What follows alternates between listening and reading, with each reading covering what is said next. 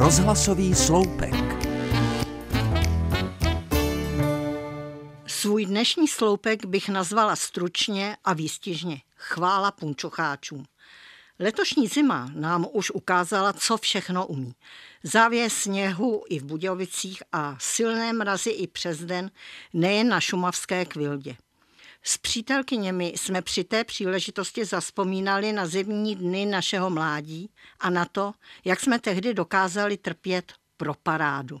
V té době se začínaly zkracovat sukně, které v garderobě dívek ještě výrazně převládaly nad dlouhými kalhotami. A k sukni tehdy samozřejmě patřily punčochy. Jasně, že ty nejmodernější. Silonky.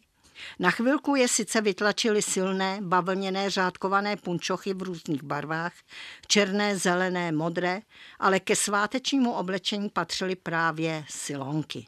A ty se upínaly na podvazkové pasy, ať už široké nebo úzké, v každém případě měly jednu nevýhodu, totiž nechráněné, namrzající části stehen pod sukněmi.